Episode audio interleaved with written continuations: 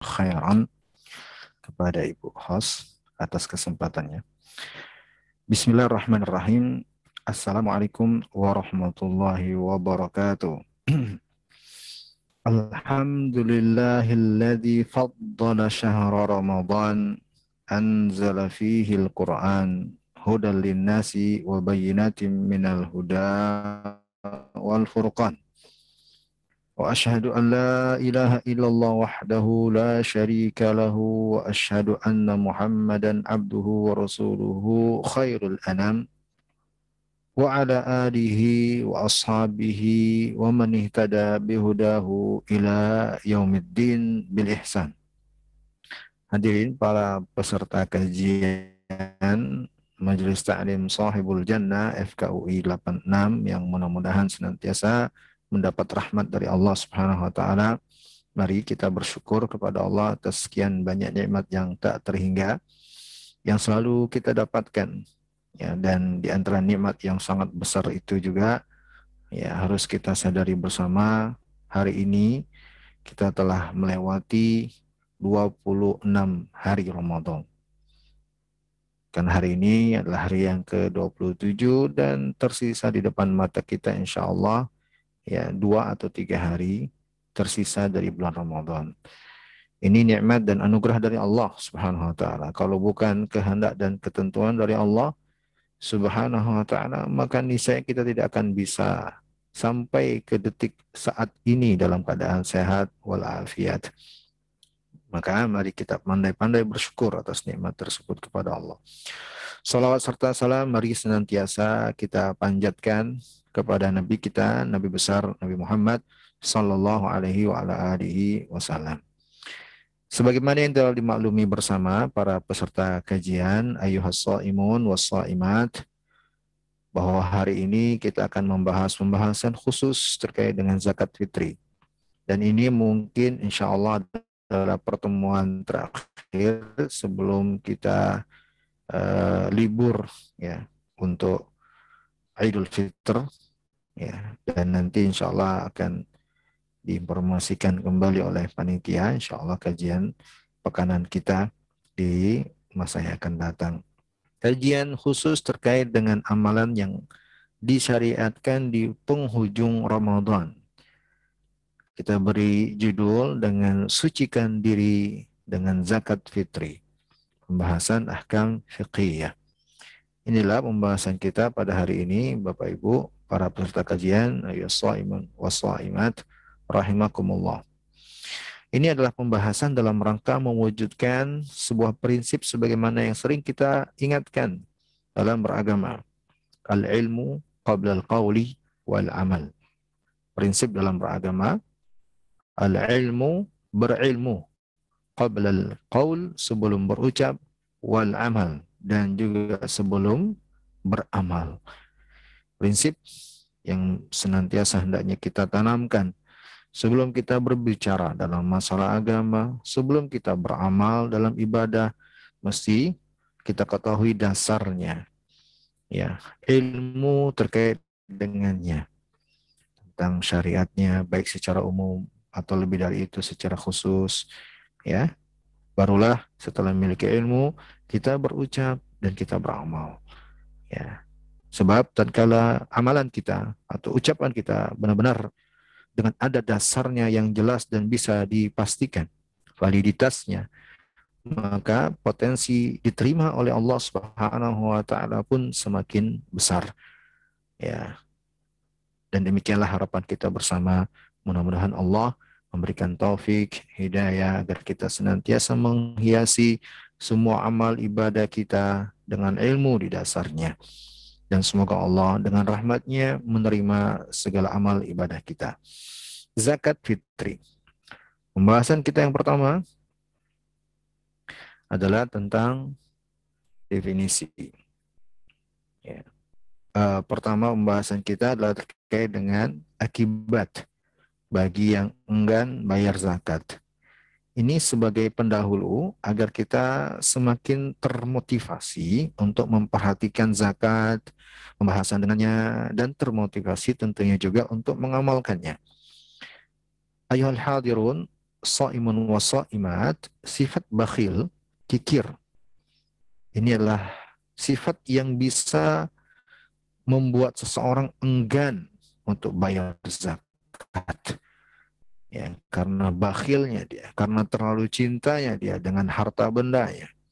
Ya, dan ini adalah suatu sifat yang sangat dibenci dan diharamkan oleh Allah. Allah berfirman di dalam Al-Quran di surah Ali Imran 180, ولا يحسبن الذين يبخلون بما آتاهم الله من فضله هو خيرا لهم بل هو شر لهم سيطوقون ma bakhilu bihi يوم qiyamah walillahi ميراث samawati wal ard بما bima خبير. Khabir Allah berfirman yang artinya dan jangan pernah sekali-kali orang-orang yang bakhil tersebut yang terlalu cinta dengan harta bendanya sehingga membuat dia tak mau mengeluarkan zakat. Jangan pernah mengira bahwa yang telah Allah beri kepada mereka itu baik untuk mereka. Jangan pernah mengira seperti itu.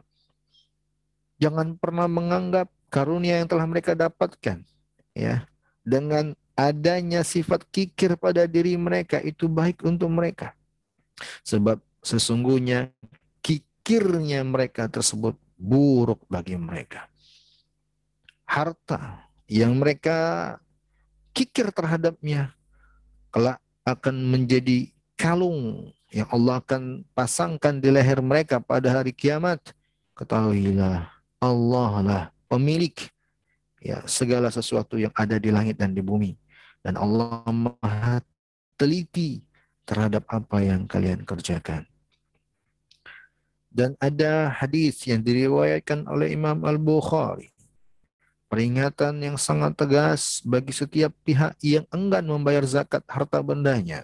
Bahwa Rasulullah Sallallahu Alaihi Wasallam bersabda, barang siapa yang tidak bayar zakat yang telah wajib untuk dia bayar, kelak pada hari kiamat akan dimunculkan baginya ular jantan yang memiliki bisa sangat banyak. Ular tersebut akan menarik kedua tangan orang tersebut dan berkata padanya, inilah hartamu, akulah harta bendamu, akulah kekayaan yang telah engkau kumpulkan di dunia.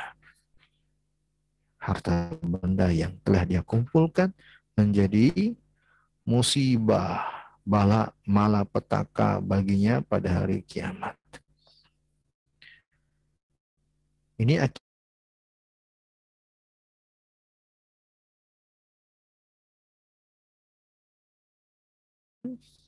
Ya, sekali lagi untuk memotivasi kita dan cambukan bagi kita agar ya, mau membayar zakat.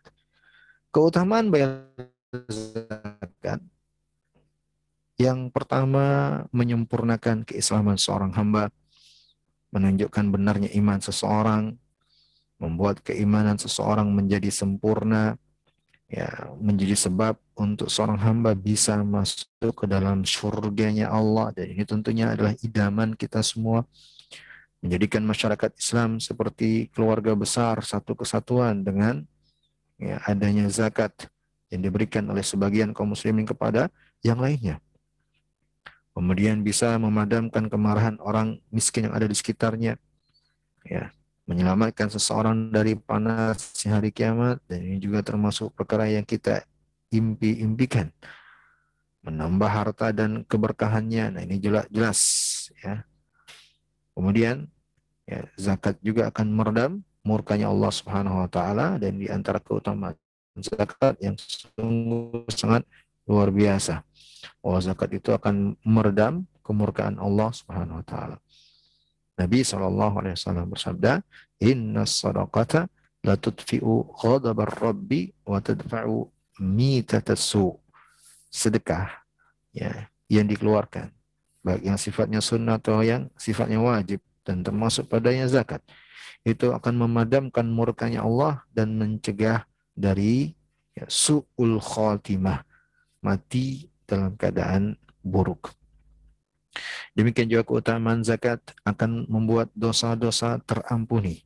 bahwa Rasulullah Shallallahu Alaihi Wasallam bersabda was sadaqatu tudfiul khati'ah kama yudfiul ma'un nara. Sungguh sedekah itu akan memadamkan ya dosa sebagaimana air memadamkan api. Ini beberapa keutamaan bayar zakat dan dua pembahasan kita yang mengawali pertemuan kita yang pertama tadi peringatan bagi yang enggan bayar zakat dan yang kedua ini keutamaan bagi yang bayar zakat adalah pembahasan yang bersifat umum. Semua zakat. Untuk semua jenis zakat. Ya, yang diinginkan dengannya adalah semua jenis zakat. Adapun untuk zakat ya jenis-jenisnya secara umum ada dua kategori. Ada dua kategori zakat. Yang pertama zakat mal, yang kedua zakat fitrah. Ya, ini dua kategori zakat. Para ulama mengkategorikan dengan dua jenis. Yang pertama zakat mal. Untuk zakat mal itu ada empat bentuk atau empat jenis. Ya, zakat dari hasil bumi dan jenis dari jenis biji-bijian Kemudian zakat dari hewan ternak yang tiga jenis. Zakat dari perhiasan berupa emas dan perak, termasuk padanya uang. Kemudian zakat dari barang dagangan. Dan yang kelima zakat harta karun dan sama dengannya yakni barang tambang. Ini zakat mal. Jadi zakat mal itu jangan hanya kita pahami hanya dari uang kita. Tidak, banyak bentuk zakat mal. Ya, Pertanian itu masuk ke kategori zakat mal. Hewan ternak masuk ke kategori zakat mal. Ya, lima jenis untuk zakat mal. Kategori yang kedua zakat fitrah. Ya, kalau zakat fitrah adalah zakat yang hanya diambil dari bahan makanan pokok setiap negeri.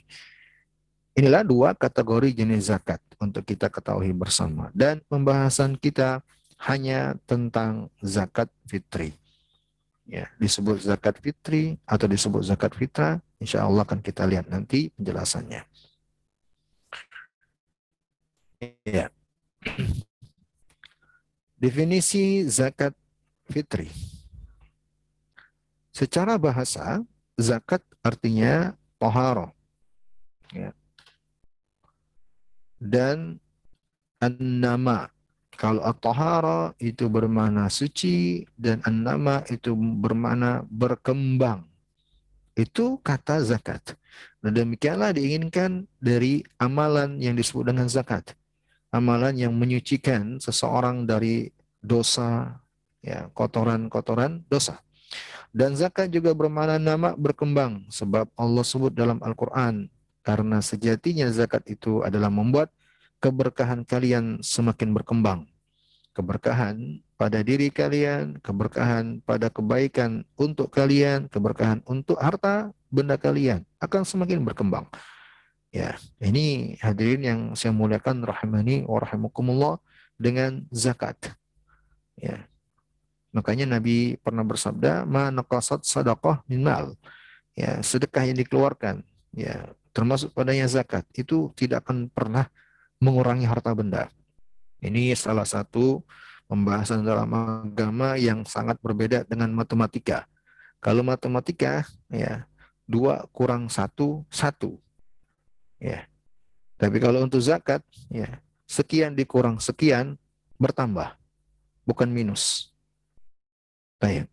Untuk kata uh, selanjutnya ya ini ya secara istilah dari kata zakat maka maknanya adalah zakat itu suatu amal ibadah kepada Allah. Ini yang perlu kita garis bawahi. Bahwa zakat itu adalah sebuah bentuk amal ibadah kepada Allah. Ya. Dengan bentuk memberi atau mengeluarkan harta jenis tertentu kepada golongan penerima tertentu dengan kadar dan waktu tertentu. Inilah arti zakat secara istilah. Ya, yang perlu digarisbawahi adalah kalimat suatu amal ibadah kepada Allah. Zakat itu adalah sebuah bentuk ibadah. Ini yang perlu digarisbawahi. Sebagaimana para ulama ingatkan. Ya, dalam definisi harus ada kalimat amal ibadah. Ya, supaya apa? Supaya kita mengamalkan ibadah ketika disebut sesuatu itulah ibadah, maka mestilah didasari dengan keikhlasan dan kemudian sesuai dengan tuntunan. Ya, itulah dua syarat pokok untuk semua amal ibadah. Ya, ikhlas karena Allah mengharap balasan darinya dan disesuaikan ya dengan tuntunan syariat. Itulah ibadah. Ya, ini selalu kita singgung ya para hadirin bahwa ibadah itu sifatnya adalah aturan yang telah Allah tetapkan ya sebagaimana yang dijelaskan oleh Rasulullah. Ya, jika maka tidak boleh ada seorang pun ya dari kalangan manusia yang berserikat menentukan bentuk-bentuk ibadah. Tidak boleh. Ya, karena ibadah itu adalah hak murni milik Allah Subhanahu wa taala dan hanya Allah saja yang tahu bagaimana cara dia diibadahi. Ya, kemudian Allah jelaskan kepada nabinya, lalu nabinya menjelaskan kepada umat manusia. Itulah ya bagaimana caranya kita mewujudkan ibadah itu. Zakat itu adalah sebuah amal ibadah. Adapun fitri, maka kalau fitri, kata fitri artinya berbuka atau selesai dari berpuasa. Dan bisa juga disebut dengan fitrah, yang berarti penciptaan Allah pada diri kita. Ini ya dua kata nih. Zakatnya bisa disebut sebagai zakat fitri atau zakat fitrah. Imam Ibnu Hajar rahimahullah, rahimahullah berkata, disandarkannya zakat ini dengan lafaz fitri yang artinya tadi berbuka atau selesai dari berpuasa sebab amal ini adalah kewajiban yang ditunaikan selesai dari Ramadan sebagaimana dimaklumi. Makanya disebut dengan zakat fitri. Dan Imam Ibnu Qutaibah rahimahullah menyebutkan bahwa bisa juga disebut dengan zakat fitrah. Ya kenapa? Karena fitrah bermakna ya jiwa. Sehingga dikatakan zakat fitrah zakat jiwa maksudnya ya diambil dari kata fitrah yakni asal usul penciptaan manusia. Ya dengan makna lain kata para ulama zakat fitrah itu bermakna zakat untuk menyucikan jiwa. Zakat yang dikeluarkan untuk menyucikan jiwa. Nanti kan kita uh, sebutkan keutamaan secara khusus zakat fitri dan di situlah letak toleransinya definisi ini sehingga disebut dengan zakat fitri. Namun di sini disebut oleh Imam Ibnu Hajar bahwa penyebutan zakat fitri itu penyebutan yang pertama itu lebih sering digunakan dalam pembahasan syariat zakat fitri. Itu yang lebih sering digunakan. Ya mau menyebut zakat fitrah juga tidak mengapa. Baik. Pembahasan selanjutnya adalah hukum. Zakat adalah salah satu dari rukun dari rukun Islam. Maka hukumnya kalau dengan demikian adalah wajib bagi yang mampu dengan syaratnya bagi kaum muslimin untuk menunaikannya. Ya, sebab dikatakan sebagai rukun Islam. Ya, kalau rukun Islam maka sudah bisa dipahami ya ia adalah sebuah kewajiban atau keharusan bagi setiap kaum muslimin. Tentunya dengan syarat dan batas kemampuannya. Kewajiban zakat, dasar hukum zakat yang telah dikatakan sebagai wajib ini berdasarkan Al-Quran, berdasarkan sunnah Nabi, dan juga telah ijma' para ulama kaum muslimin terhadapnya. Ya. Pembahasan kita selanjutnya adalah keutamaan khusus zakat fitri. Keutamaan khusus zakat fitri. Ini tadi yang saya singgung dengan memahami keutamaan zakat fitri lah akan terlihat kolerasi definisi zakat fitri secara istilah tadi. Apa keutamaannya?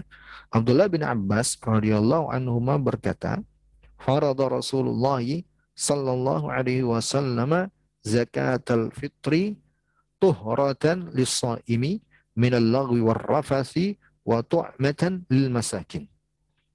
Kata Ibnu Abbas radhiyallahu anhuma, Rasulullah sallallahu alaihi wasallam mewajibkan zakat fitrah atau fitri sebagai penyuci bagi orang yang berpuasa dari perbuatan yang sia-sia dan dari kata-kata kotor serta sebagai pemberian makanan untuk orang miskin.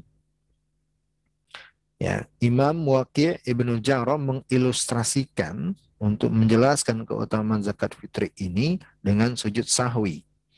Kata beliau, zakat fitrah itu di bulan Ramadan itu seperti sujud sahwi untuk sholat. Maksudnya, zakat fitrah itu berfungsi menutup kekurangan dan kesalahan bagi kita di saat menjalankan puasa Ramadan. Sama fungsinya seperti sujud sawi yang bisa menutup kesalahan atau kekurangan tatkala sholat ya yang terjadi tatkala sholat ya dan tentunya hadirin yang saya hormati dan saya muliakan tidak ada seorang pun di antara kita yang telah yakin bahwa dirinya optimal puasanya tanpa ada kekurangan sedikit pun. Saya kira tidak ada yang sanggup untuk mengklaim dirinya seperti ini. Ya seoptimal apa pun kita lihat diri kita dalam menjalankan ibadah puasa, pasti ada kekurangan. Ya, pasti ada kekurangan. Ada kesalahan, ada kealpaan, ya ada ya kita lalai padanya, sengaja tidak sengajanya, kecil atau besarnya. Ya, tentu pasti ada. Ya.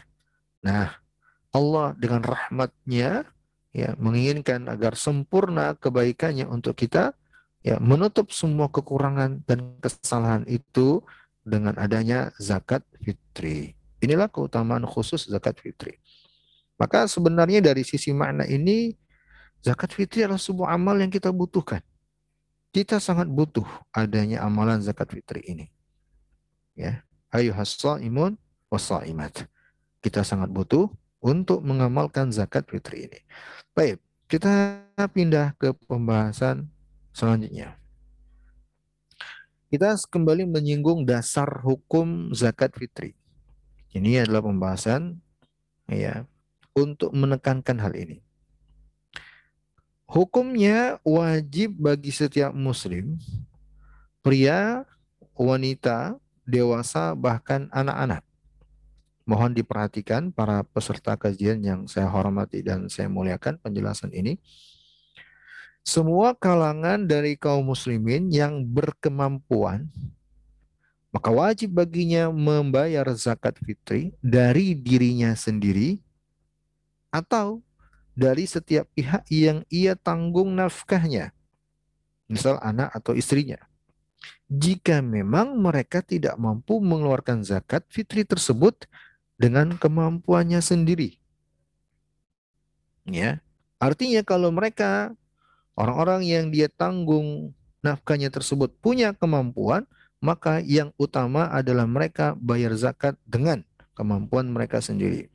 Ibnu Umar radhiyallahu anhu berkata, Farad Rasulullah sallallahu alaihi wasallam zakat al-fitri min Ramadan ala kulli nafsin minal muslimina khurrin au abdin au rajulin au imra'atin saghirin au kabirin Rasulullah Shallallahu Alaihi Wasallam telah mewajibkan zakat fitri itu dari bulan Ramadan untuk setiap jiwa di kalangan muslimin. Apakah dia budak atau merdeka, laki-laki atau wanita, anak kecil atau dewasa. Dalam hadis yang diriwayatkan oleh Imam Bukhari dan Imam Muslim ini jelas sekali bahwa zakat fitri itu adalah sebuah kewajiban untuk semua kalangan di tengah kaum muslimin. Anak kecil pun juga wajib bayar zakat fitri. Ya, bahkan janin ya di dalam rahim ibu yang sudah berusia empat bulan lebih juga dianjurkan untuk ditunaikan zakat fitri darinya sebagaimana yang dilakukan oleh Utsman ibnu Affan radhiyallahu anhu ya beliau menginstruksikan untuk mengeluarkan zakat dari setiap ibu hamil dengan janinnya ya yang telah berusia 4 bulan, 4 bulan lebih. Jadi janin yang telah berusia 4 bulan lebih juga dikeluarkan zakat darinya. Ya, tapi para ulama menjelaskan kalau untuk janin ini hukumnya tidak seperti kaum muslimin lainnya yang wajib. Ya, kalau janin hukumnya mustahab atau sunnah. Ya. Baik. Kita kembali perhatikan bahwa dasar hukum ya untuk zakat berdasarkan hadis Ibnu Umar ini ya adalah wajib bagi setiap kalangan di tengah kaum muslimin. Ya. Kita akan jelaskan nanti insya Allah lebih jauh syarat sah yang wajib bagi pembayar zakat. Ya.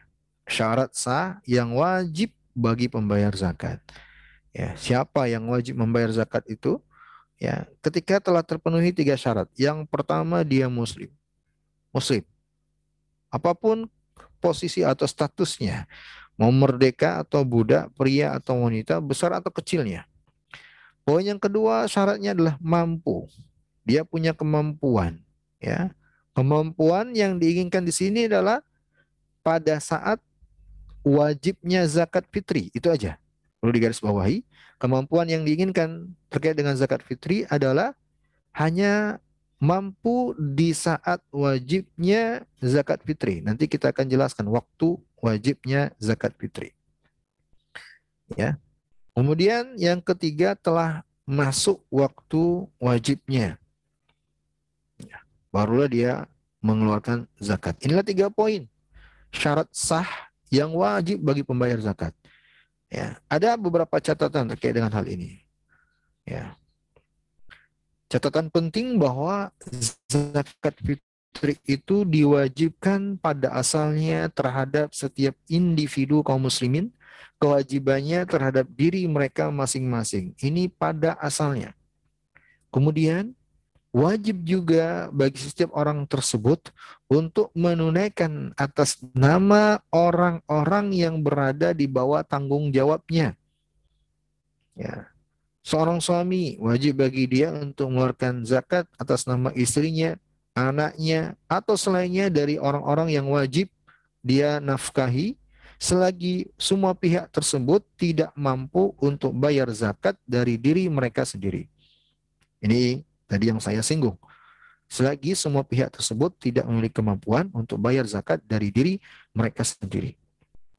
Adapun jika ternyata mereka mampu, misal istri mampu punya penghasilan sendiri, atau anaknya juga demikian punya penghasilan sendiri, maka yang afdol adalah masing-masing individu menunaikan zakat fitri dari hartanya sendiri ya masing-masing pihak mengeluarkan zakat fitri yang diambil dari hartanya masing-masing. Inilah ya di antara pembeda pembahasan zakat fitri dengan zakat-zakat yang lain. Ya, zakat mal tadi yang telah kita singgung, hadirin yang saya muliakan, rahimani wa rahimakumullah, itu hanya terkait dengan harta benda milik masing-masing. Ya. Kalau ini enggak, ya, dia ditanggung pada asalnya oleh orang-orang yang wajib menafkahi seseorang. Kalau tidak, barulah kembali ke harta masing-masing. Itu zakat fitrah. Ya. Adapun zakat mal telah kita singgung ya di majelis taklim kita dari kitab Bahja Kulubil Abror. Sebagian pembahasan darinya. Syekh Ibnu Utsaimin rahimahullah menyebutkan bahwa jika ada seseorang yang mampu bayar zakat, zakat fitri, namun ada saudaranya ingin mengeluarkan zakat darinya zakat fitrah. Dan dia itu akan hal tersebut maka itu sah dan boleh. Misal nih, ada seorang anak yang telah memiliki pekerjaan, berpenghasilan, dia mampu, tapi orang tuanya ingin mengeluarkan zakat fitri darinya. Ya, ayahnya bilang, "Nak, biar ayah keluarkan zakat fitri ya atas nama kamu ya." Ya. Kalau si anak ridho, ya rela akan hal tersebut, maka zakat fitri yang dikeluarkan ayahnya tersebut sah dan boleh. Ya, sebagaimana yang disebut oleh Ibnu Umar dalam asar yang diriwayatkan oleh Imam Bukhari. Jadi, kalau kita ingin bayarkan zakat fitrah dari orang-orang yang ada di bawah naungan kita, itu kalau mereka punya kemampuan, beritahu dahulu. Sampaikan atau informasikan terlebih dahulu jangan kita melangkahi kewajiban mereka. Kalau mereka punya kemampuan. Ya. Sehingga mestinya yang paling pertama adalah cuma mengingatkan. Nah kamu nanti bayar zakat ya jangan lupa. Ingatkan. Ya. Kalau kita ingin bayarkan zakat darinya ya minta kerelaannya dulu.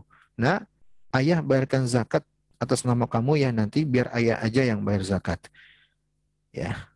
Ini kalau kita ingin bayarkan zakat bagi orang tua yang ingin bayarkan zakat ya atas nama anaknya yang telah memiliki kemampuan. Ya, kemudian ya, ukuran kemampuan tadi telah saya singgung. Syarat wajibnya bagi yang ingin bayar zakat adalah mampu. Nah, ini untuk zakat fitri juga ya poin pembeda dengan zakat-zakat lain. Bahwa kemampuan untuk zakat fitri ini hanya terbatas. Ya, hanya terbatas di saat wajibnya zakat. Ukuran kemampuan ya dan kewajiban bagi individu untuk menunaikan zakat fitri itu diukur pada waktu diwajibkannya. Nanti akan ada ya wajib waktu atau bentang waktu yang dianggap untuk bayar zakat. Sehingga jika pada waktu tersebut seseorang memiliki kemampuan yang bisa menutupi kebutuhan pokoknya dan berlebih. Ya, ini dia ukurannya. Dia bisa memenuhi kebutuhan pokoknya dan berlebih. Kalau kemampuannya cuma bisa memenuhi kebutuhan pokoknya, tidak berlebih, ya berarti dia tidak mampu. Di saat wajibnya zakat fitri tersebut, maka dia termasuk yang telah dikatakan mampu dan wajib baginya bayar zakat fitri. Sehingga walaupun bisa jadi pada waktu sebelum atau setelah dari masa wajibnya zakat tersebut, ia tergolong tidak mampu barangkali ya tetap dia bayar zakat.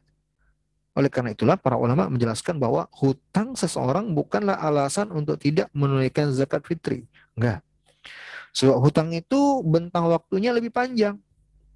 Ya, adapun zakat fitri cuma ya tiga atau dua hari. Ya, di batas wajibnya zakat fitri nanti. Ya. Baik, demikian juga misalnya ada yang masuk Islam pada masa wajibnya zakat itu ya maka dia wajib membayar zakat fitri sebab dia telah masuk ya kebetulan mungkin dia masuk Islam pas di saat waktu wajibnya bayar zakat fitri. Maka dia pun wajib membayar zakat fitri. Inilah beberapa catatan terkait dengan syarat wajibnya zakat. Kita pindah ke pembahasan selanjutnya. Zakat fitri diambil dari bahan makanan pokok. Ya, ini pembahasan selanjutnya. Ayuhas imun imat hadirin para peserta kajian yang mudah-mudahan senantiasa dirahmati oleh Allah. Berdasarkan hadis yang diriwayatkan oleh Imam Bukhari rahimahullah dari Abu Sa'id Al-Khudri radhiyallahu anhu yang mengatakan bahwa kunna nakhruju fi nukhar nakh nakhruju fi ahdi Rasulillah sallallahu alaihi wasallam ya, nukharriju fi ahdi Rasulillah sallallahu alaihi wasallam yaumal fitri sa'an min ta'amin. Wa kana ta'amuna asy-sya'ir waz-zabib wal-iqti wat-tamr Dahulu di masa Rasulullah SAW kami mengeluarkan zakat fitrah di hari Id sebanyak satu sok makanan. Dan makanan kami di saat itu berupa gandum, kismis, keju, dan kurma. Itu kalimat yang saya tebalin dan makanan kami pada saat itu mengisyaratkan bahwa ini ya mungkin beda dengan negeri lain. Ya, sebab Abu Said ucapkan kalimat ini, makanan kami pada saat itu. Ya, artinya bisa jadi ada perbedaan dengan tempat yang lain. Kemudian Abu Said menyebutkan gandum, kismis, keju, dan kurma dari bahan-bahan mentah ya untuk makanan pokok mereka di saat itu. Gandum, ya ini bahan tentu butuh diolah. Demikian juga kismis, keju, dan kurma. Ya. Kalau kurma barangkali bisa dikatakan sebagai makanan pokok yang bisa langsung dinikmati. Ya tergantung makanan pokok di sebuah negeri apakah ya sudah siap saji bisa dinikmati atau masih butuh diolah. Imam Malik rahimahullah berkata, tidaklah menunaikan zakat fitrah dengan gandum melainkan orang yang memakannya. Artinya memang makanan pokoknya gandum. Dia tunaikan sebagaimana dia telah memakannya. Kebanyakan para ulama ahli fikih menyebutkan dengan ungkapan wajib mengeluarkan satu sok keumuman makanan pokoknya. Maka hadirin yang saya hormati dan saya muliakan, zakat fitri dari makanan pokok dan jangan diganti. Ya. Inilah pembahasan selanjutnya. Ya. Zakat fitri dari makanan pokok dan jangan diganti. Sehingga yang tepat adalah dikeluarkan dari bahan makanan pokok sesuai tempat masing-masing dan tidak diganti dengan uang. Tidak diganti dengan uang. Karena ada lima alasan di sini yang saya buat, yang saya tuliskan, dan ini juga ya, sebagainya sebagaimana diterangkan oleh para ulama. Yang pertama telah ada dalil dengan jelas penyebutannya bahwa zakat fitri itu dari makanan pokok. Hadisnya tadi telah kita sebutkan dalil-dalilnya. Yang kedua, uang itu telah ada di masa Nabi. Ya, mereka juga bermuala dan berinteraksi menggunakan uang sesama mereka. Namun tidak pernah di masa itu dijadikan sebagai zakat fitrah. Tidak dijadikan sebagai zakat fitrah. Yang ketiga, agama telah membagi jenis-jenis zakat. Sebagian tadi di awal pertemuan saya jelaskan dua kategori zakat. Untuk uang ada zakat tersendiri. Itulah termasuk di kategori, di kategori zakat mal dengan aturan sendiri. Ada haulnya, ada nisabnya. Uang ada zakatnya sendiri. Kalau Anda ingin mengeluarkan uang sebagai zakat, keluarkan di jenis zakat mal. Jangan sebagai mengganti zakat fitri. Yang keempat, kita diperintah untuk menjadi hamba yang taat kepada aturan agama dengan cukup mengatakan sami'na wa ata'na. Dan yang kelima, menjalankan perintah sesuai dengan tuntunan itu lebih besar harapannya untuk diterima dan berpahala. Maka sebaik-baik petunjuk adalah Al-Quran dan Sunnah Nabi Sallallahu Alaihi Wasallam, sebagaimana telah dijalani oleh generasi terbaik umat Islam ini. Kita pindah ke pembahasan selanjutnya, ukuran zakat fitri.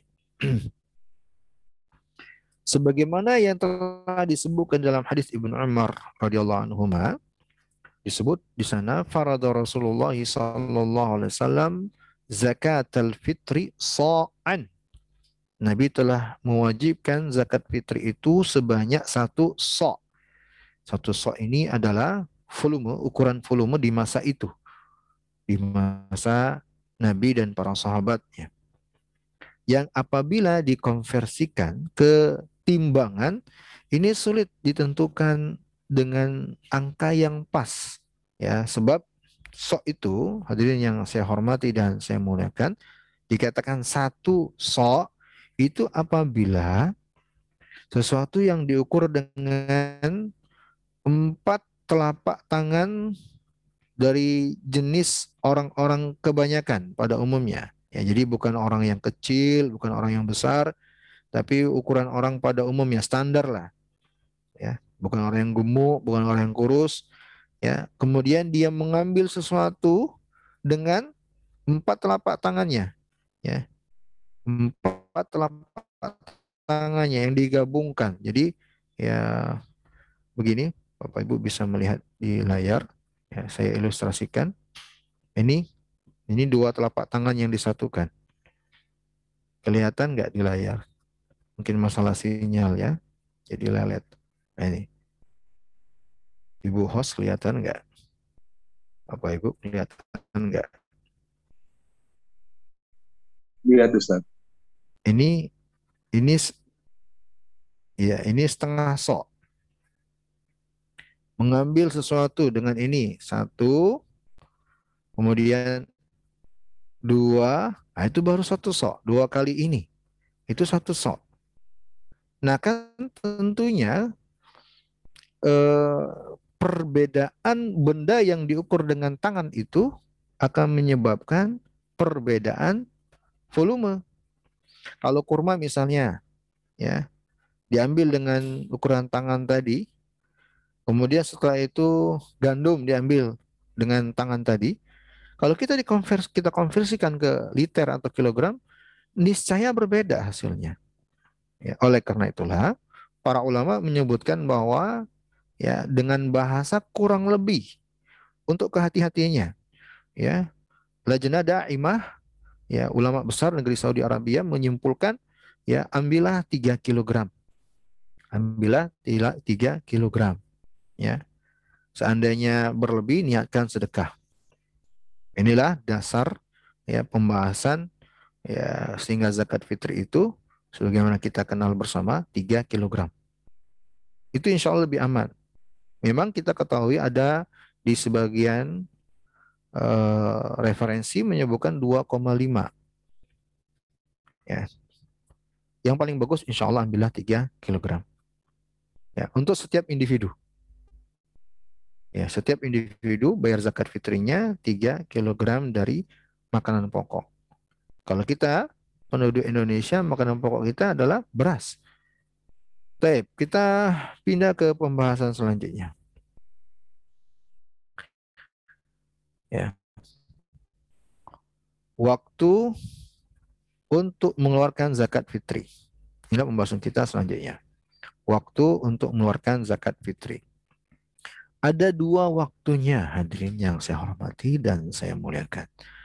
Yang pertama disebut dengan waktu jawaz, yang kedua disebut dengan waktu wajib. Waktu jawaz yaitu sejak dua atau tiga hari sebelum hari raya. Anggaplah tiga hari, berarti hari ini karena kita telah berada di hari ke-27 Ramadan. Hamin 3. Ya.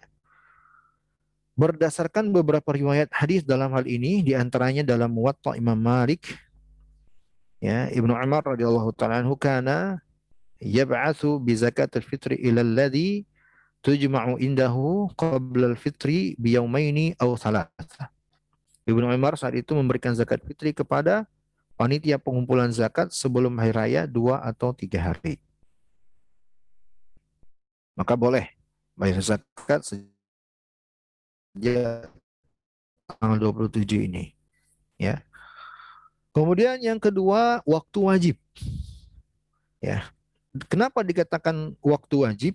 Kalau tadi ya waktu jawas itu boleh seseorang memulai dari itu ya tunda sebelum uh, setelah tanggal 27 silakan aja. Kalau waktu wajib, oh, waktu wajib maka harus dia keluarkan di saat itu juga. Kapan waktu wajib itu? Yaitu setelah subuh hari raya hingga sebelum ditunaikan sholat id. Ini wajib sudah.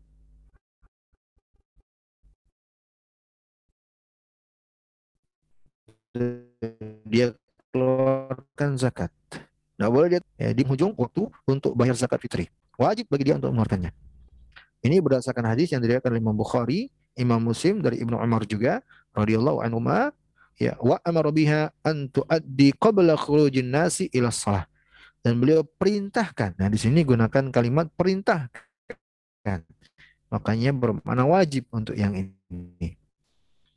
Agar ditunaikan zakat tersebut sebelum orang-orang keluar menuju salat Id. Ya. Jadi kesimpulannya kalau kita sebut secara umum Ya zakat fitri itu silakan dikeluarkan sejak tanggal 27 sampai sebelum sholat id.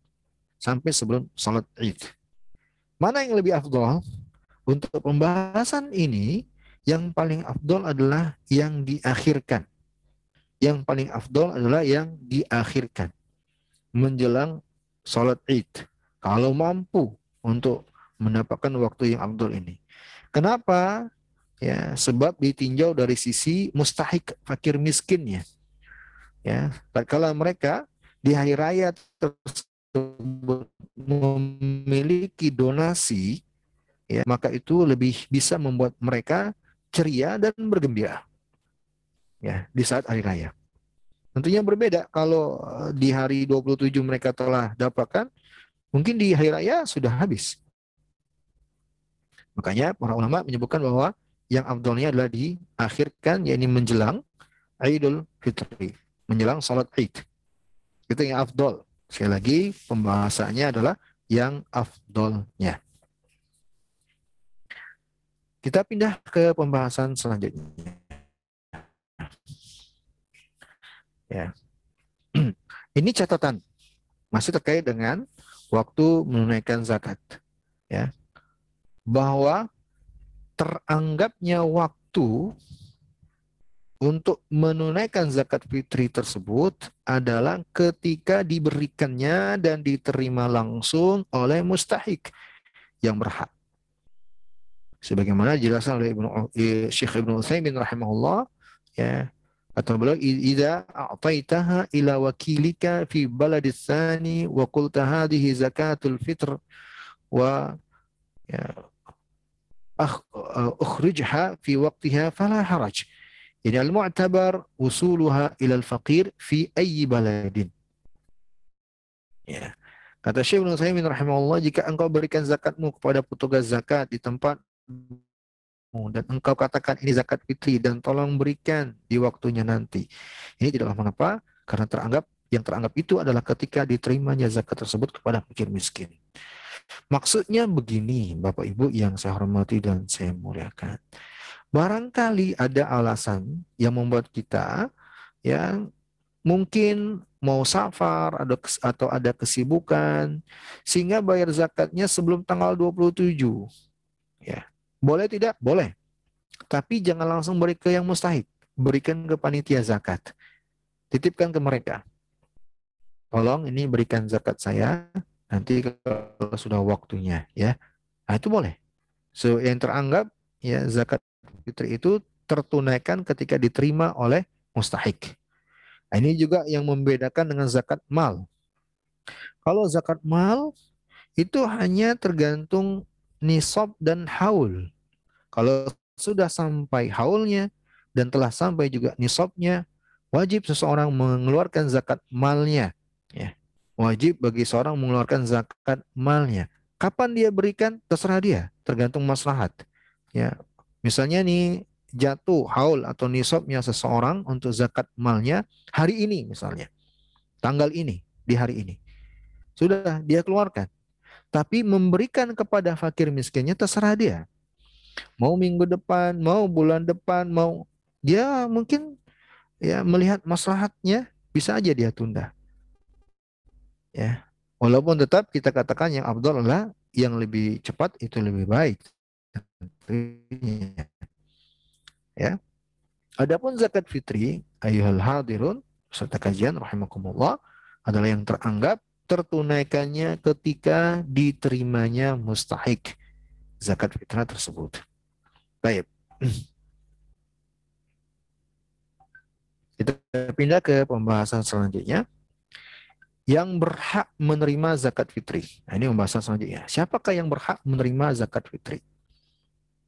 Terjadi perbedaan pendapat di kalangan para ulama kita tentang siapakah yang berhak menerima zakat fitri. Sebagian ulama menjelaskan bahwa yang berhak menerima zakat fitri itu adalah 8 golongan sama seperti dalam pembahasan zakat mal. Siapa delapan golongan tersebut? Allah firman, Innama sadaqatu lil fuqara'i wal masakini wal amilina 'alaiha wal mu'allafati qulubuhum wa fir wal ghari wal gharimin wa fi sabilillahi wa banis sabil fariyadatan min Allah wallahu alimun hakim.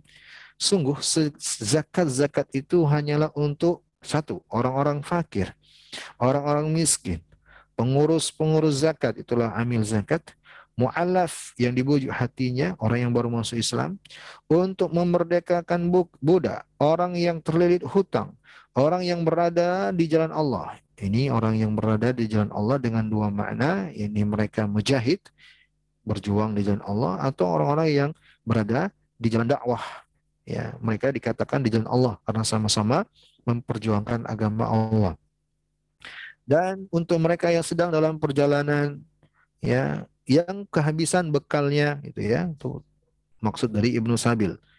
Ya orang yang berada dalam perjalanan dan kehabisan bekalnya. Sebagai suatu ketetapan yang diwajibkan Allah dan Allah Maha mengetahui lagi Maha bijaksana. Inilah delapan golongan yang berhak menerima zakat para ulama mengatakan sebagiannya bahwa untuk zakat fitri juga termasuk yang berhak menerimanya juga delapan golongan ini. Namun para peserta kajian yang saya hormati, yang benar dalam masalah ini adalah insya Allah yang berhak menerima zakat fitrah hanya satu golongan, yaitu fakir lagi miskin. Fakir atau miskin. Ya. Mereka lah yang berhak menerima zakat. Ya. Bukan tujuh golongan yang lain atau enam golongan yang lain. Hanya dua golongan, fakir atau miskin. Hal ini berdasarkan hadis dari Abdullah bin Abbas radhiyallahu anhu beliau berkata farada Rasulullah sallallahu alaihi wasallam zakat al-fitri tuhuratan lis-shaim min al-lagwi war rafat wa tu'matan lil masakin man addaha qabla salati fahiya zakatun maqbulah wa man addaha ba'da salati fahiya sadaqatun minas sadaqat. Kata Ibnu Abbas, Rasulullah telah mewajibkan zakat fitrah sebagai penyuci bagi orang orang yang berpuasa dari perbuatan yang sia-sia dan kata-kata yang kotor serta sebagai pemberi makanan ya saya garis bawahi skin kata Nabi lil masakin Barang siapa yang menaikkannya sebelum salat id, maka itulah zakat yang diterima. Dan barang siapa yang menaikkannya setelah salat id, maka tidak diterima sebagai zakat fitri, tapi teranggap hanya sebagai sedekah. Tapi di sini Nabi sebut ya dalam hadis ya wa tu'matan lil masakin. Zakat itu hanyalah pemberian makan untuk orang-orang miskin. Sehingga para ulama ya mengatakan bahwa yang benar untuk zakat fitri ya mustahiknya hanyalah fakir miskin. Tidak yang lain. Untuk zakat fitri ya. Jadi dibedakan ya. Zakat mal dan zakat fitri itu mustahiknya berbeda pembahasan kita selanjutnya kriteria fakir miskin setelah kita ketahui mereka adalah golongan yang berhak menerima zakat fitrah ya kita mesti tahu siapa yang disebut dengan fakir miskin secara syariat Hadirin yang saya hormati dan saya muliakan, ya. Miskin adalah status keadaan seseorang yang dalam ukuran syariat ia tidak mampu memenuhi kebutuhan pokok diri dan keluarganya. Sehingga bisa jadi seseorang memiliki pekerjaan atau kendaraan namun selagi ia tidak mampu memenuhi kebutuhan pokok hidupnya, maka ia teranggap miskin secara syariat. Ya. Jadi bukanlah patokannya ya rumahnya kredit, motor motor kendaraannya juga nyicil, ya. Semuanya dia kredit. Membuat dia setiap memiliki penghasilan dia alokasikan ke cicilan. Habislah. Ya tidak terpenuhi akhirnya kebutuhan pokoknya. Makanya miskin walaupun terlihat ada rumah, terlihat ada motor, ada mobilnya, Para ulama memberikan contoh, misalnya ada seseorang yang bekerja dengan penghasilan tiap bulan 3 juta. Tapi kebutuhan pokoknya membutuhkan dana 3,5 juta, tiga setengah juta, ya. Minus. Maka ini termasuk miskin. Inilah ukuran secara syariat yang diinginkan dengan miskin. Makanya dalam Al-Quran di surah Al-Kahfi ayat ke-79 Allah subhanahu wa ta'ala menjelaskan Amma safinatu fakanat limasakina ya'maluna fil ba'r ya. Ini tentang kisah perjalanan Nabi Khidir dan Nabi Musa. Disebut di situ bahwa bahtera kapal laut besar itu adalah kepunyaan orang-orang miskin yang bekerja di laut ya disebut oleh Allah mereka itu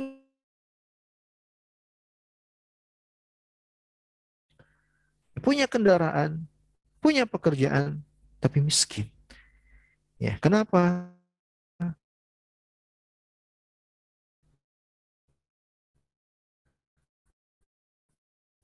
Sebab syariat menentukan miskin itu adalah orang yang ini miskin. Ada ia adalah keadaan hidup seseorang yang lebih kurang dari miskin ya. Lebih iba dari miskin. Itulah fakir ya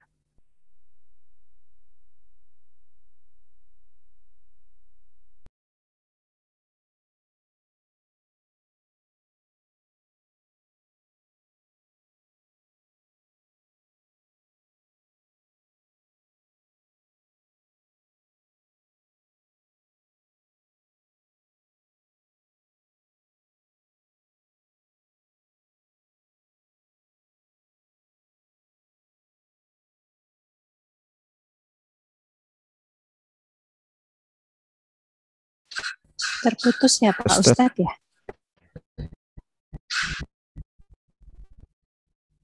Uh, ya, lagi.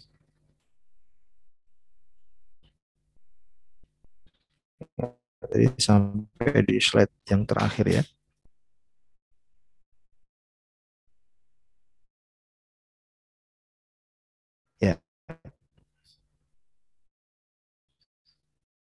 Kita katakan bahwa kalau kita memiliki kemampuan bisa melihat dan seleksi, menseleksi, maka prioritaskanlah harta benda yang kita ingin beri mereka yang baik agamanya, yang menjaga sholat lima waktunya, yang dekat dengan ketakwaan. Karena doa mereka dan kesalehan mereka akan membawa berkah untuk pemberian kita. Ya. Kalau mampu melihat itu. Ya. Beda tentunya pemberian itu kalau diberikan kepada orang yang nggak sholat misalnya. Ya. Atau orang yang melakukan perbuatan kesyirikan misalnya. Ya, selain memang tidak membawa keberkahan, harta benda yang diberi itu akan berpotensi dialokasikan oleh mereka kepada perkara-perkara yang bertentangan dengan syariat. Makanya para ulama seperti Syekhul uh, Syekh Saleh Fauzan hafizahullah mengatakan bahwa untuk zakat fitri tidak boleh diberikan kepada non muslim dan tidak pula tidak tidak pula diberikan kepada orang yang tidak menjaga salat lima waktu. Itu kata Syekh Saleh Fauzan hafizahullah taala. Karena hal ini karena memang ada riwayat disebutkan bahwa la ya'kul ta'amakum illa taqi. Janganlah mengambil harta benda kalian, makanan kalian kecuali orang yang bertakwa. Baik, inilah pembahasan akhir dari beberapa ahkam terkait dengan zakat fitri. Ya.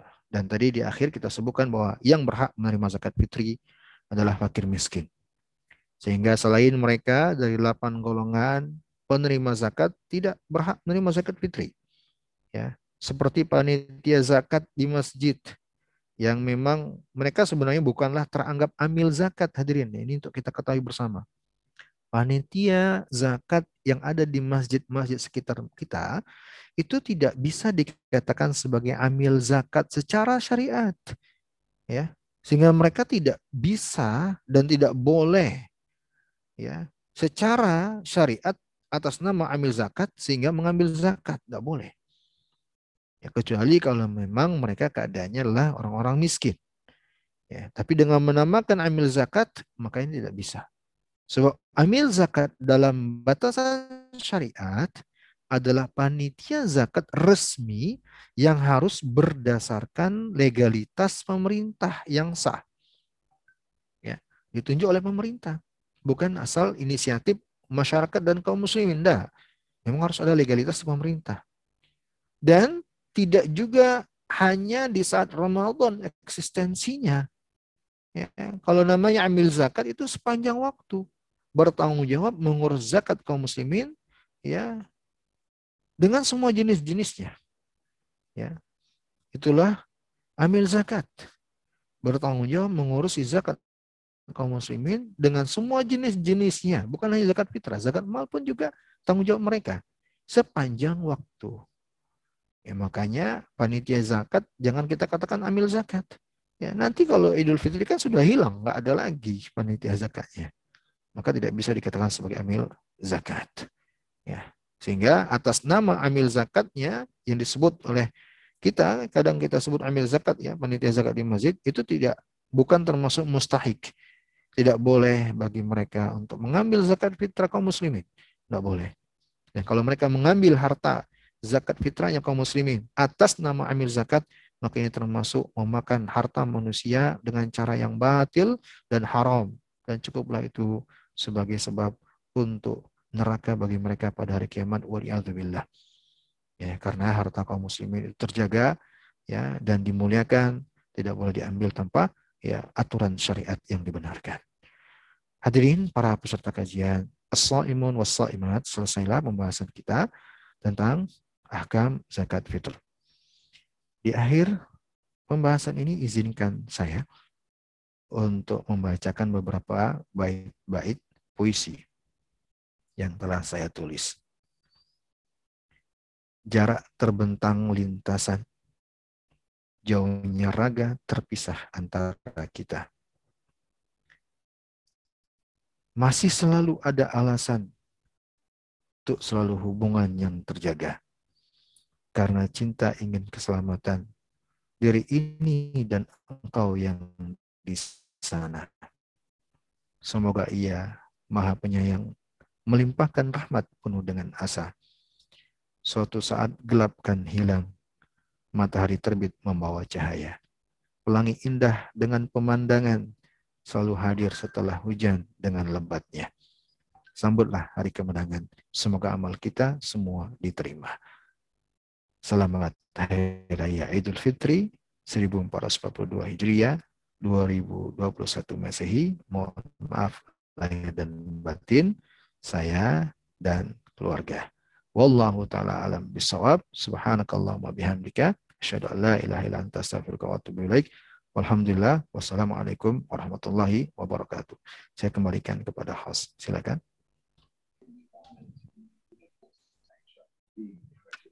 Terima kasih Pak Ustadz uh, atas uh, kajiannya. Uh, kami uh, pengajian FKW 86 mengucapkan terima kasih banyak dan semoga amal ibadah puasa kita bersama diterima juga mohon maaf lahir batin menuju hari raya. Mungkin Reno bisa bantu lanjut untuk hosting, Dokter Reno.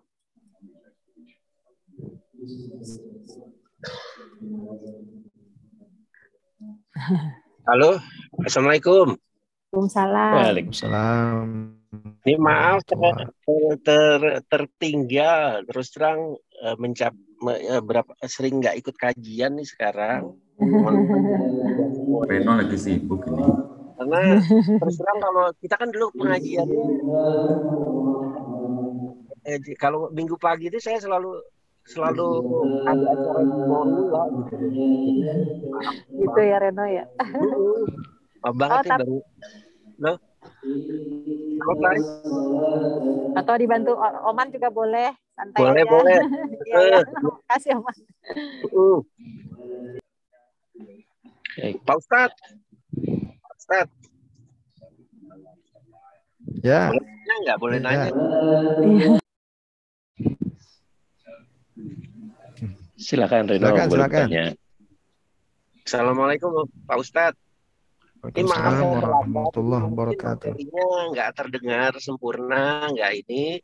Saya cuma mau menanyakan sebetulnya zakat fitrah itu kan eh, yang saya dengar memang dari makanan pokok, tapi ada yang eh, menyampaikan boleh ditukarkan dengan uang dan beberapa mazhab juga eh, berbeda makanan pokoknya. Eh, kita itu dalam menentukan misalnya mau mengasih uang kan memang di masjid ada misalnya yang 35 ribu, ada yang 50 ribu gitu. Itu bagaimana kalau kita eh, rasanya apa yang saya makan mungkin maaf lebih dari itu lebih dari itu. Kalau kita mau praktisnya mengasih uangnya itu boleh nggak eh, dengan aturan kita sendiri? Maksudnya aturannya maaf, eh, saya rasanya makannya misalnya sehari eh, 150 ribu gitu, Pak Ustadz. Bagaimana tuh tanggapannya Pak Ustadz? Bismillah, alhamdulillah, wassalatu wassalamu ala rasulillah. Pertanyaannya sangat menarik sekali untuk kita cermati bersama dari Pak Dr. Reno. Jazakallah khairan. Terima kasih atas pertanyaannya. Eh, di pembahasan tadi udah kita singgung ya. Mungkin beliau tadi eh, pas sesi itu belum bergabung. Iya Pak Ya, kesimpulan sederhananya atau ringkasnya, ya, ringkasnya bahwa pada asalnya zakat fitrah itu diambil dari makanan pokok, ya, makanan pokok, tidak digantikan dengan uang itu pada asalnya. Sebab syariat atau agama kita telah membagi jenis-jenis zakat. Untuk uang ada zakat tersendiri, itulah zakat mal. Ya, jadi kalau seandainya kita ingin memberikan zakat fitrah, ya kemudian barangkali nggak mampu atau ya kesempatannya nggak bisa gitu memberikan zakat dengan beras, maka silakan berikan uang kepada panitia dengan catatan disampaikan kepada panitia zakat. Ini uang untuk dibelikan beras sebagai zakat fitrah saya nanti di waktunya. Ya. Ini uh, terkait dengan zakat. Adapun uh, yang sepertinya menjadi sedikit masalah bagi Pak Reno adalah uh, kadar zakat tersebut. Bolehkah dilebihkan dan seterusnya. Uh, kalau tentang zakatnya kita ikuti sesuai aturan. Tentang zakatnya kita ikuti sesuai aturan. Ya kalau diukur dengan beras tadi, ya nilainya adalah sama dengan 3 kg untuk setiap individu. Dan berasnya pun, jenis berasnya pun yang paling uh, standarnya adalah jenis beras umum. Jadi di mana kita tinggal, kan beras itu kan macam-macam ya. Ada beras A, B, C. Kalau kita tinggal, ya, jenis beras yang rata-rata orang makan adalah jenis beras B, maka itulah yang dijadikan sebagai zakat fitrah. Ini kalau kita membahas batasan zakat. Kalau seandainya kita ingin memberi lebih, boleh, itu bagus, masya Allah. Tapi niatkan dalam hati sebagai sedekah, bukan sebagai zakat. Ya, tapi sedekah, bukan zakat. Kalau zakat mesti sesuai dengan batasan dan ketentuannya. Nggak boleh kita lebihkan atau tambahkan yang kita yakini sebagai zakat. Nah, tapi kita boleh memberi lebih dengan niat sebagai sedekah. Dan itu bagus. Itu insya Allah ta'ala uh, amalan soleh yang sangat dicintai oleh Allah Subhanahu wa taala ya membawa keberkahan ya selamat dunia dan akhirat dan akan menyelamatkan kita kelak di alam kubur dan juga kelak di adab neraka. Semoga Allah memberi manfaat dari sedekah-sedekah kita semuanya. Ya. Jadi niatkan sedekah. Lebihnya itu silakan. Misal ada seorang ingin memberi lebih, dia merasa kayaknya zakat yang dia keluarkan sangat sedikit. Dia ingin beli lebih, silakan, bagus. Ya. Apakah dia wakilkan melalui panitia dengan mengatakan ini sedekah saya, tolong nanti berikan kepada fakir miskin ya yang berhak menerima ya dan selektiflah hendaknya Bapak Ibu melihat panitia zakat ya mereka-mereka yang betul-betul terpercaya dalam hal ini. Atau kalau tidak langsung saja lihat orang-orang yang ada di sekitar kita, mereka-mereka yang membutuhkan, fakir miskin, ya mereka yang ada di jalan, yang nggak punya tempat tinggal, mereka yang luar biasa sangat membutuhkan uh, namanya donasi dan bantuan uluran tangan kita, langsung memberi ke mereka itu lebih dicintai. Imam Syafi'i itu bahkan mengatakan dengan kalimat saya lebih suka memberi zakat saya itu langsung kepada yang berhak daripada menitipkannya kepada panitia. Begitu juga Ibnu Umar radhiyallahu anhu. Lebih disukai memberinya secara langsung. Ini di antara pendidikan atau edukasi dari agama kita agar terjalin hubungan antara si kaya dan si miskin. Ya.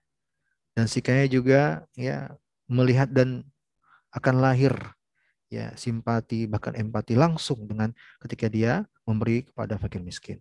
Itu kalau bisa. Tapi mungkin di saat ini ada alasan pandemi ya, kita mengurangi hubungan fisik ya sulit untuk mewujudkan hal tersebut. Ya mudah-mudahan uh, tetap bisa terwujud ya walaupun tidak langsung memberi kepada yang berhak. Jadi begitu mungkin Pak Dr. Reno. Sekali lagi kalau zakat kita harus ikuti uh, batasannya, ya ukurannya. Boleh lebih, tapi niatkan sebagai sedekah. Begitu Pak Dr. Reno, mudah-mudahan bisa dipahami. Allah ya. alam. Ya, jazakallah khairan Ustaz. Ya, jazakallah khairan. Alhamdulillah. Ya, silakan. Silakan yang lain mau bertanya. Saya nggak bisa kebaca karena tadi cepat keluar nih. yang apa pertanyaan sebelumnya? Ya. Apakah Pak Ustadz bisa baca yang lain? Karena saya kehapus di saya. Iya, iya di Oman, chat, boleh ya. tanya enggak? Oman, oh, Maulana, ya. Oman. Oh, silakan Ami, silakan. Maulana, silakan.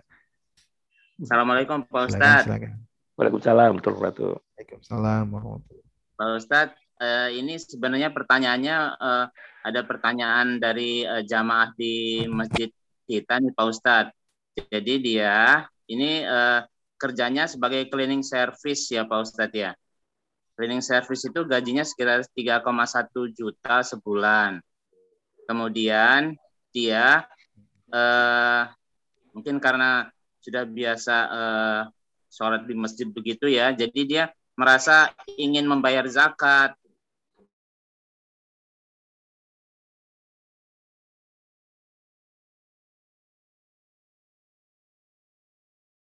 Hubungan uh, dari tetangganya atau dari masjid sekitarnya dia dapat zakat fitrah Pak Ustadz. Dapat pembagian gitu.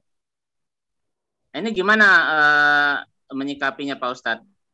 Apa memang ya. dia uh, dengan keadaannya seperti itu dia mungkin termasuk dia miskin ya Pak Ustadz? Tapi dia uh, hatinya itu ingin bayar zakat. Tapi di satu sisi dia terima juga zakat uh, dari uh, tetangganya. Itu bagaimana Pak Ustadz? Mohon uh, tanggapannya. Apa dia yeah. Ya. uh, tidak tidak tidak harus saya terima katanya. Dia tanya begitu dengan zakat fitrah dari masjid tetangganya. Begitu Pak Ustadz? Bisa dipahami nggak ya Pak Ustadz ya? Ya. Bisa bisa. Saya paham. Iya iya. Dan ini memang sering ditanyakan. Ya sering ditanyakan. Ya masya Allah pertanyaan yang sangat bagus sekali untuk kita cermati bersama jadi kesimpulannya begini, saya ringkaskan penjelasan tadi di majelis juga udah saya singgung ya bahwa bedakan antara dua hal. Pertama, sebagai yang wajib bayar zakat. Yang kedua, sebagai penerima zakat. Ini dua hal yang berbeda. Memang dua hal yang berbeda.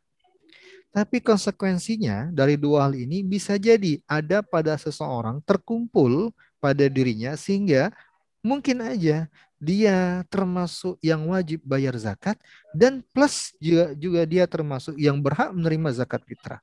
Bisa jadi terkumpul. Nah, kita cermati. Yang pertama pembahasan tadi terkait dengan siapakah yang wajib bayar zakat. Saya langsung garis bawahi satu poin aja. Mereka adalah yang berkemampuan di saat wajibnya zakat fitrah mereka yang berkemampuan di saat wajibnya zakat fitrah. Itulah patokannya yang wajib bayar zakat itu. Jadi bukan yang wajib bayar zakat itu yang kaya, yang punya mobil, yang punya rumah. Enggak. Bukan. Pokoknya dia mampu di saat wajibnya zakat fitrah. Kapan wajibnya zakat fitrah? Zakat fitrah itu wajibnya sejak tanggal 27 sampai sebelum sholat id. Itu aja waktunya. Cuma tiga atau dua hari aja. Tiga hari kalau Ramadannya berakhir 30. Dua hari kalau Ramadan berakhirnya 29. Itu aja wajibnya zakat fitrah. Waktu wajibnya berzakat fitrah. Kalau di masa waktu ini seseorang punya kemampuan. Ukuran kemampuan bagaimana Pak Ustadz? Orang yang bisa memenuhi kebutuhan pokoknya dan dia juga memenuhi kebutuhan pokok keluarganya dan berlebih. Berarti dia mampu. Ya, kebutuhan pokok atau yang kita sebut dengan istilah kebutuhan primer itu ya pada intinya di tiga hal. Rumah, ya sandang pangan, ya kemudian papan gitu ya. Dia mampu di tiga hal ini di saat itu. Ya.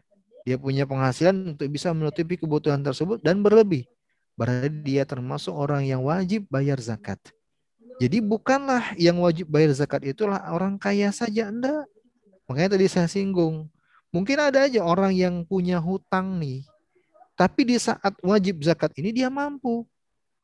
Ya, empat hari atau tiga hari tersebut dia punya kemampuan. Ya, maka dia bayar, bayar zakatnya. Ini yang pertama.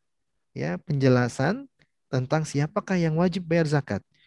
Yang kedua yang juga harus kita cermati bersama adalah siapakah yang berhak menerima zakat fitrah. Tadi telah kita bahas bahwa yang berhak menerima zakat itu adalah fakir atau miskin. Fakir atau miskin. Ya, kalau kita ingin pahami siapakah fakir miskin itu, ya pahami aja miskin.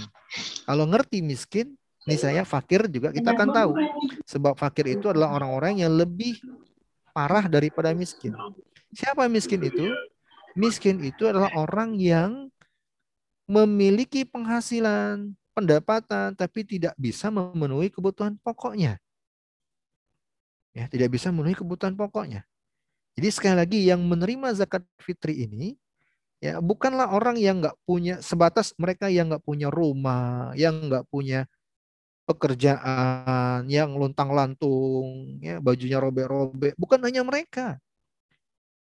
Bisa jadi ada seseorang yang dia penampilannya bagus, rapi, punya mobil, punya motor, tapi semuanya dia dapatkan misalnya dengan cicil, sehingga semua uangnya dia alokasikan ke cicilannya, tidak bisa lagi memenuhi kebutuhan pokok. Ya, ilustrasi sederhananya tadi disebut oleh para ulama, orang yang punya penghasilan setiap bulan 3 juta misalnya. Gaji dia punya 3 juta. Kendaraan dia punya. Rumah juga mungkin dia punya. Tapi untuk sebulan itu dia butuh uang 3 juta 500 ribu rupiah untuk memenuhi kebutuhan pokoknya. Maka orang ini termasuk miskin. Berhak menerima zakat. Berhak, menerima zakat. Itulah miskin. Fakir mereka yang lebih butuh atau lebih iba ya dari miskin. Itulah fakir miskin. Ya. Jadi inilah yang berhak menerima zakat. Sehingga dengan memahami hal ini, siapa yang berhak menerima, siapa yang wajib bayar zakat, bisa jadi dia terkumpul pada seseorang. Ya. Bisa jadi ya dia terkumpul dan tidak masalah. Ya, dan itu terjadi. Ya, kita waktu dulu di beberapa tempat ya ke, ke sebagian ikhwan dan akhwat yang nggak punya kemampuan di saat wajibnya zakat diberi zakat oleh yang lain. Tentunya terkumpul uh, donasi zakat dari orang banyak kan terkumpul.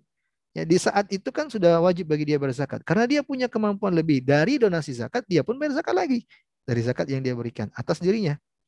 Ya tidak mengapa, tidak masalah.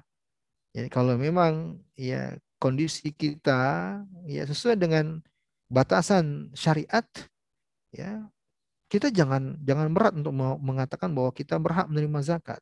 Sebab Zakat itu sebenarnya adalah hak fakir miskin. Harta memang milik mereka yang Allah titipkan melalui orang-orang yang memiliki kemampuan. Ya, jadi kita yang memiliki kemampuan juga harus tahu bahwa harta benda yang Allah titipkan bersama kita itu sebagiannya ada hak fakir miskin. Ya, ada hak fakir miskin. Sadarilah hal tersebut dan jangan sampai lalaikan hal ini. Ya, karena sungguh Allah lah yang maha kuasa Allah lah pemilik segala sesuatu. Setiap saat Allah bisa aja cabut. Ya, apalagi bagi seseorang yang tidak mengerti ya kewajibannya Allah telah perintahkan terhadap harta benda yang dia miliki agar diberikan, disantunkan kepada orang-orang yang membutuhkan yang ada di sekitarnya. Jadi begitu Pak Dokter Eka Maulana ini Masya Allah tumben nongol sekali nongol beri pertanyaan mudah-mudahan bisa dipahami ya Pak Dokter Terima kasih Pak Ustadz, makasih. Assalamualaikum. Waalaikumsalam. Baik, silakan uh, yang lain yang mau bertanya. Saya boleh lagi nggak, Pak Oman? Boleh. Silakan, Ustadz Reno. Maaf ini. Pak Ustadz, mau nanya Pak Ustadz lagi. Kriteria miskin itu apakah orang tua yang nggak udah nggak punya penghasilan sama sekali, tetapi anaknya sebetulnya mampu boleh nggak kita bilang orang tua itu termasuk golongan orang miskin? Satu. Yang kedua di luar zakat fitrah tapi pertanyaan tentang zakat nih Pak Ustadz. Sekarang banyak sekali saya membaca di uh, pengumuman atau di uh, selebaran gitu menerima zakat tapi untuk pembangunan masjid atau pondok pesantren apakah itu dibenarkan karena setahu saya yang mustahik itu hanya delapan golongan itu Pak Ustadz. Terima kasih Pak Ustadz. Silakan Pak Ustadz. Oh, ya. pertanyaan penting nih banyak tanya. Ini pertanyaan sangat bagus sekali. Ya, untuk yang pertama, zakat tidak boleh kita keluarkan atas nama orang-orang eh mohon maaf zakat tidak boleh kita berikan untuk orang-orang yang merupakan pihak wajib untuk kita nafkahi. Nggak boleh. Tidak boleh kita berikan zakat kita kepada pihak yang wajib kita beri nafkah. Nggak boleh. Yang wajib kita tanggung. Nggak boleh. Bukan zakat yang kita beri kepada mereka, tapi nafkah. Jadi jangan sampai ada anak nih misalnya ingin beri zakat kepada orang tua yang nggak mampu. Nggak, nggak boleh. Orang tua bukan diberi zakat, tapi diberi nafkah, dia tanggung kebutuhannya. Bukan zakat diberikan kepada mereka. Ya, tapi kebutuhan pokok, nafkah, harus ditanggung oleh si anak kalau memang ya dia menjadi orang yang berkewajiban menanggung orang tuanya. Ya, jadi eh, mohon diperhatikan tadi telah kita singgung juga bahwa maaf, maaf, maaf Pak Ustadz saya potong maksudnya bukan orang tua pribadi tapi kita melihat ya. ada orang tua yang lain gitu yang sudah berumur tetapi tidak punya penghasilan oh. sama sekali tetapi anak sebetulnya anak-anaknya kita menganggap mampu gitu Pak Ustadz apakah mereka termasuk orang miskin atau oh, tidak yeah. Ya, kalau memang orang tua tersebut termasuk miskin, ya kita boleh memberi zakat kepadanya. Terlepas apakah anak-anak mereka punya kemampuan ya, itu bukan urusan kita sebenarnya. Oh, ya, iya. dosa bagi anak-anak orang ter tersebut yang telah melalaikan orang tuanya waliyadzubillah dan itu termasuk kedurhakaan.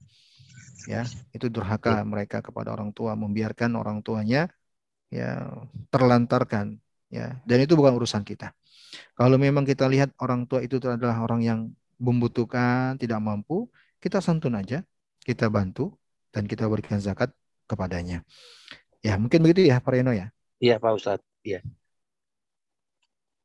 Ya, untuk yang kedua, ya, sebagaimana yang telah Pak Reno pahami benar, zakat mal secara khusus, apalagi, bahwa mustahik darinya hanya delapan golongan. Hanya delapan golongan. Tadi telah kita singgung juga dalam majelis. Hanya delapan golongan tidak boleh lebih atau di luar dari itu. Itu nggak boleh. Ya, termasuk misalnya pembangunan masjid. Ya, nah ini pernah kita bahas ya di pertemuan sebelumnya. Ada yang bertanya juga, bolehkah ya atas nama zakat untuk pembangunan masjid? Tidak boleh. Ya, tidak boleh. Mau dikatakan visabilillah juga tidak tepat. Ya, karena salah satu dari delapan golongan tersebut kan ada visabilillah ya. Kita ketahui. Ya, ya visabilillah itu dua golongan yang diingat dengannya. Karena datang dan kalimat umum. Yang pertama adalah mujahidin. Mereka yang mengangkat senjata membela agama. Yang kedua, mereka-mereka yang berdakwah menjelaskan agama Allah. Dan itu juga termasuk makna membela agama Allah. Toleransinya jelas. Ya, adapun selainnya tidak boleh. Jangan di atas namakan zakat Ya, jangan di atas namakan zakat, tapi infak dan sedekah boleh. Kalau infak dan sedekah boleh. Itulah yang benar insya Allah taala. Wallahu a'lam. Baik. Uh, ada pertanyaan dari Dr. Ika nih. Assalamualaikum warahmatullahi wabarakatuh. Beberapa teman berinisiatif mengganti beras dengan makanan mereka sehari-hari. Jadi biasa makan bukan beras biasa, beras organik atau makanan herbal lainnya. Apakah boleh Ustadz? Silakan Pak Ustadz. Ya, untuk kategori jenis beras dalam zakat fitrah, maka gunakanlah standar umum. Ya, gunakanlah standar umum dan itu insya Allah uh, pada asalnya yang dikeluarkan sebagai zakat fitrah itu adalah makanan standar umum, artinya yang kebanyakan orang konsumsi di situ dari berbagai jenisnya. Ya, kalau bisa kita lacak ya dan pastikan ada jenis tertentu yang itu merupakan standar umum, kebanyakan orang konsumsi, maka itulah yang paling pertama kali kita jadikan sebagai zakat fitrah. Allah Subhanahu wa taala sebutkan di dalam Al-Qur'an hal ini. Ya. yakni memberi makan dari jenis yang kalian makan biasanya. Ya. Itulah standar umumnya. Pada umumnya seperti itu. Ya, kalau bisa inilah yang pertama kita keluarkan sebagai zakat fitrah. Tapi seandainya ingin memberi yang terbaiknya dari jenis-jenis beras tersebut, maka juga boleh. Dan itu insya Allah bagus. Itu juga boleh dan itu yang bagus. Allah Jalla wa'ala berfirman, Lan tanalul birra hatta tunfiqu mimma tuhibbun. Tidaklah kalian meraih kebaikan yang sempurna sampai kalian mampu menginfakkan apa yang kalian sukai. Ya, apa yang kalian sukai. Tentunya kita pada umumnya menyukai hal-hal yang terbaiknya dari jenis-jenis apa yang ada itu. Ya, termasuk bahan, bahan makanan pokok. Yang terbaiknya itu yang biasanya kita lebih cintai. Kalau kita ingin jadikan sebagai uh, zakat fitrah, bagus dan boleh insya Allah ta'ala. Dengan catatan yang pertama dipastikan dulu bahwa mustahik yang yang akan kita beri atau lingkungan yang akan kita beri sebagai zakat fitrah memang mengenal hal tersebut dan memang menjadi konsumsi mereka. Ya sebab akan mengurangi kemanfaatan pemberian tatkala yang diberi ya tidak membutuhkan ya apalagi tidak mengenal. Misal di sini yang ditanyakan jenis beras tertentu ya. Barangkali kalau bisa kita pastikan dan kita lacak yang akan kita beri ini tidak tidak menyukai atau tidak bisa mengkonsumsi.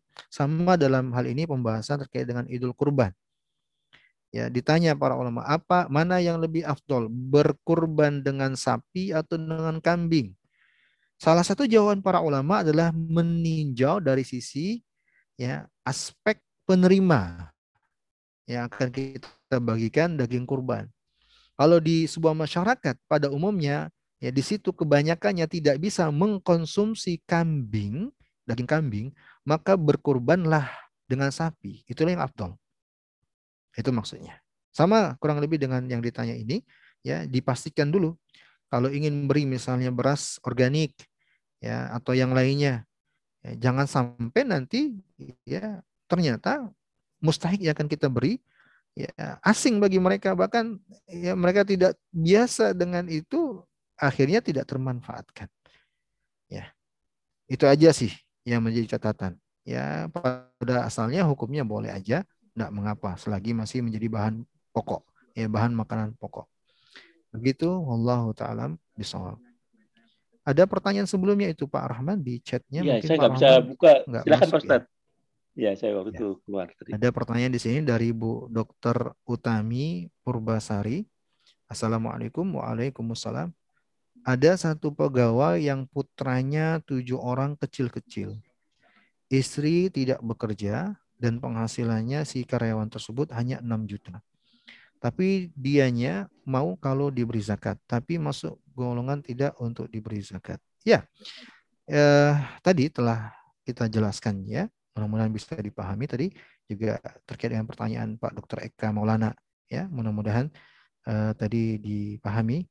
Ya, saya kira sama kayaknya substansi yang ditanyakan dengan eh, yang telah ditanyakan oleh Pak Dr. Eka Maulana. Jadi Uh, mungkin saya tambahkan bahwa kebutuhan pokok orang secara umum uh, ada batasannya, bisa dilihat itu. Tapi mungkin secara spesifik terkait dengan kondisi dan keadaan berbeda lagi. Seperti di sini ditanyakan orang tersebut ya dia pegawai punya gaji 6 juta per bulan. Ini untuk sebagian orang 6 juta itu besar. Ya, udah sangat besar Masya Allah di sebagian orang. Tapi mungkin di sebagian orang lain 6 juta ini belum apa-apa. Seperti di sini yang ditanyakan anaknya kecil-kecil, tujuh orang lagi, masya Allah kecil-kecil lagi. Ya mungkin bisa kita prediksi kalau anak banyak sebanyak tujuh ini kalau satu bulan mungkin lebih dari 6 juta kebutuhannya ya bisa barangkali seperti itu. Ya insya Allah kita bisa uh, menganalisa deh observasi seperti itu. Ya begitu. Ya kebutuhan sehari-hari aja untuk dapur itu ya ibu-ibu mungkin yang pernah ke pasar kadang 500 ribu itu sekali ke pasar tidak cukup ya masih kurang masya Allah ya kebutuhan sekarang luar biasa ya jadi barangkali apalagi punya anak banyak seperti ini nah kalau ditinjau kalau kita bisa melihat hal tersebut pada dirinya pada diri orang yang ditanyakan ini ya oleh Bu Dokter Utami di sini kita melihat hal tersebut Berarti dia ini kan memang betul-betul butuh, berarti dia berhak menerima zakat. Berhak dia menerima zakat.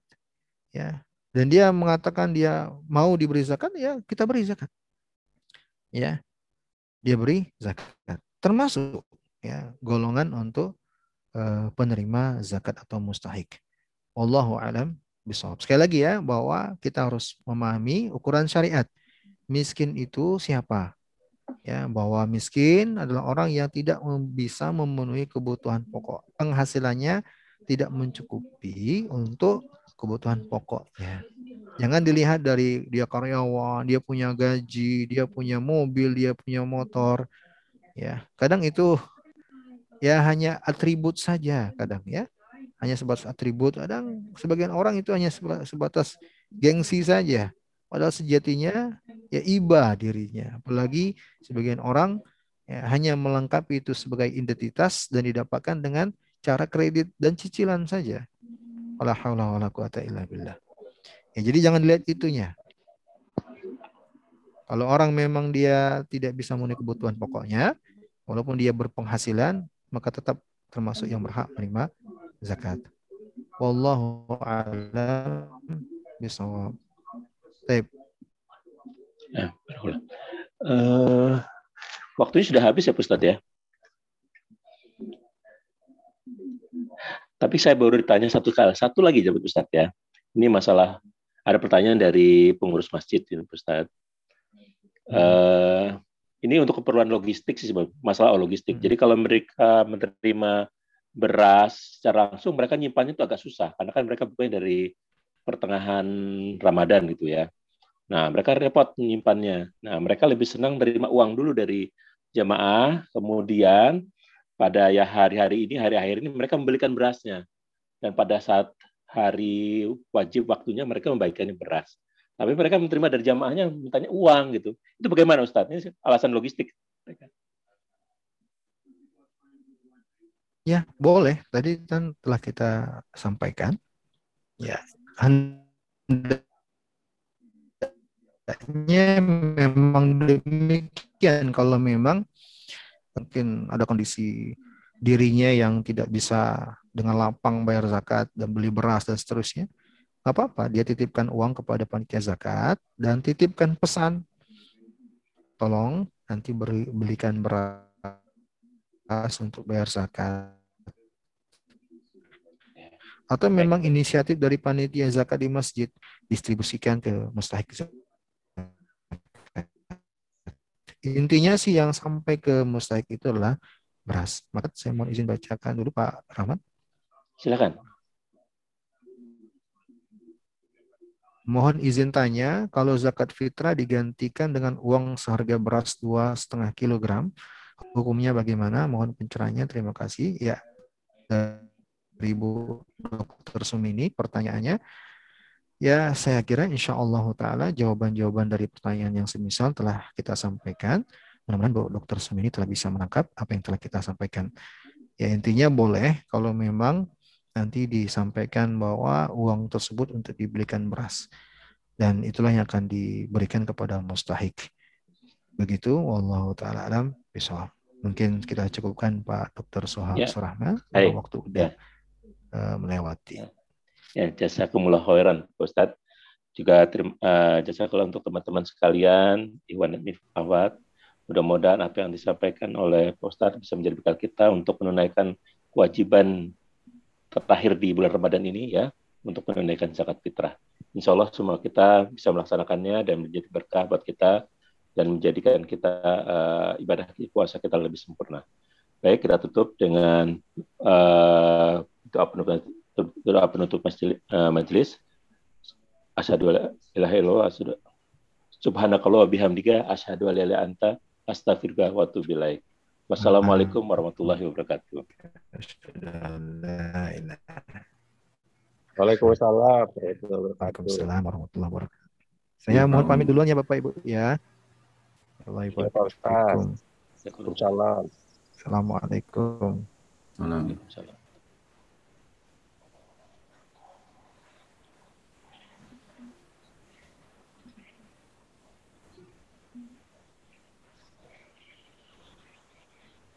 Ya, semuanya maaf lahir batin semuanya ya. Terima kasih. Wassalamualaikum warahmatullahi wabarakatuh. Mohon pamit. Uh, izin izin uh, Oman, bisa nggak kita berdoa bersama kasihan untuk anaknya Ferry? Oh, boleh boleh silakan. Siapa yang mimpin? Uh, iya, iya, ya, Om ini nggak saya cuma menyampaikan aja. Hah? Eh? Enggak mau ke sebenarnya mau infoin aja ya ya sebenarnya Ferry kasihan juga ya putri ya, putranya ya, ya. tuh sampai sekarang masih koma ya di itu di ya Allah. Apa di eh, udah pindah sih ke HCU cuman ya mungkin perkembangannya masih lambat lah gitu. Ya Allah kasihan banget ya.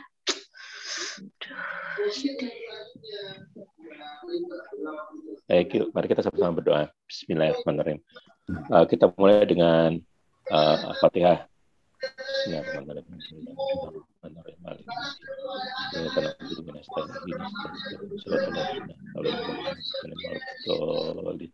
Amin. Alhamdulillah amin hamdan syakirin hamdan aimin hamdan yu'afi ni'ama wa yukafi majidah Tuhan alhamdu kami yang bagi dan alaihi jikal karim.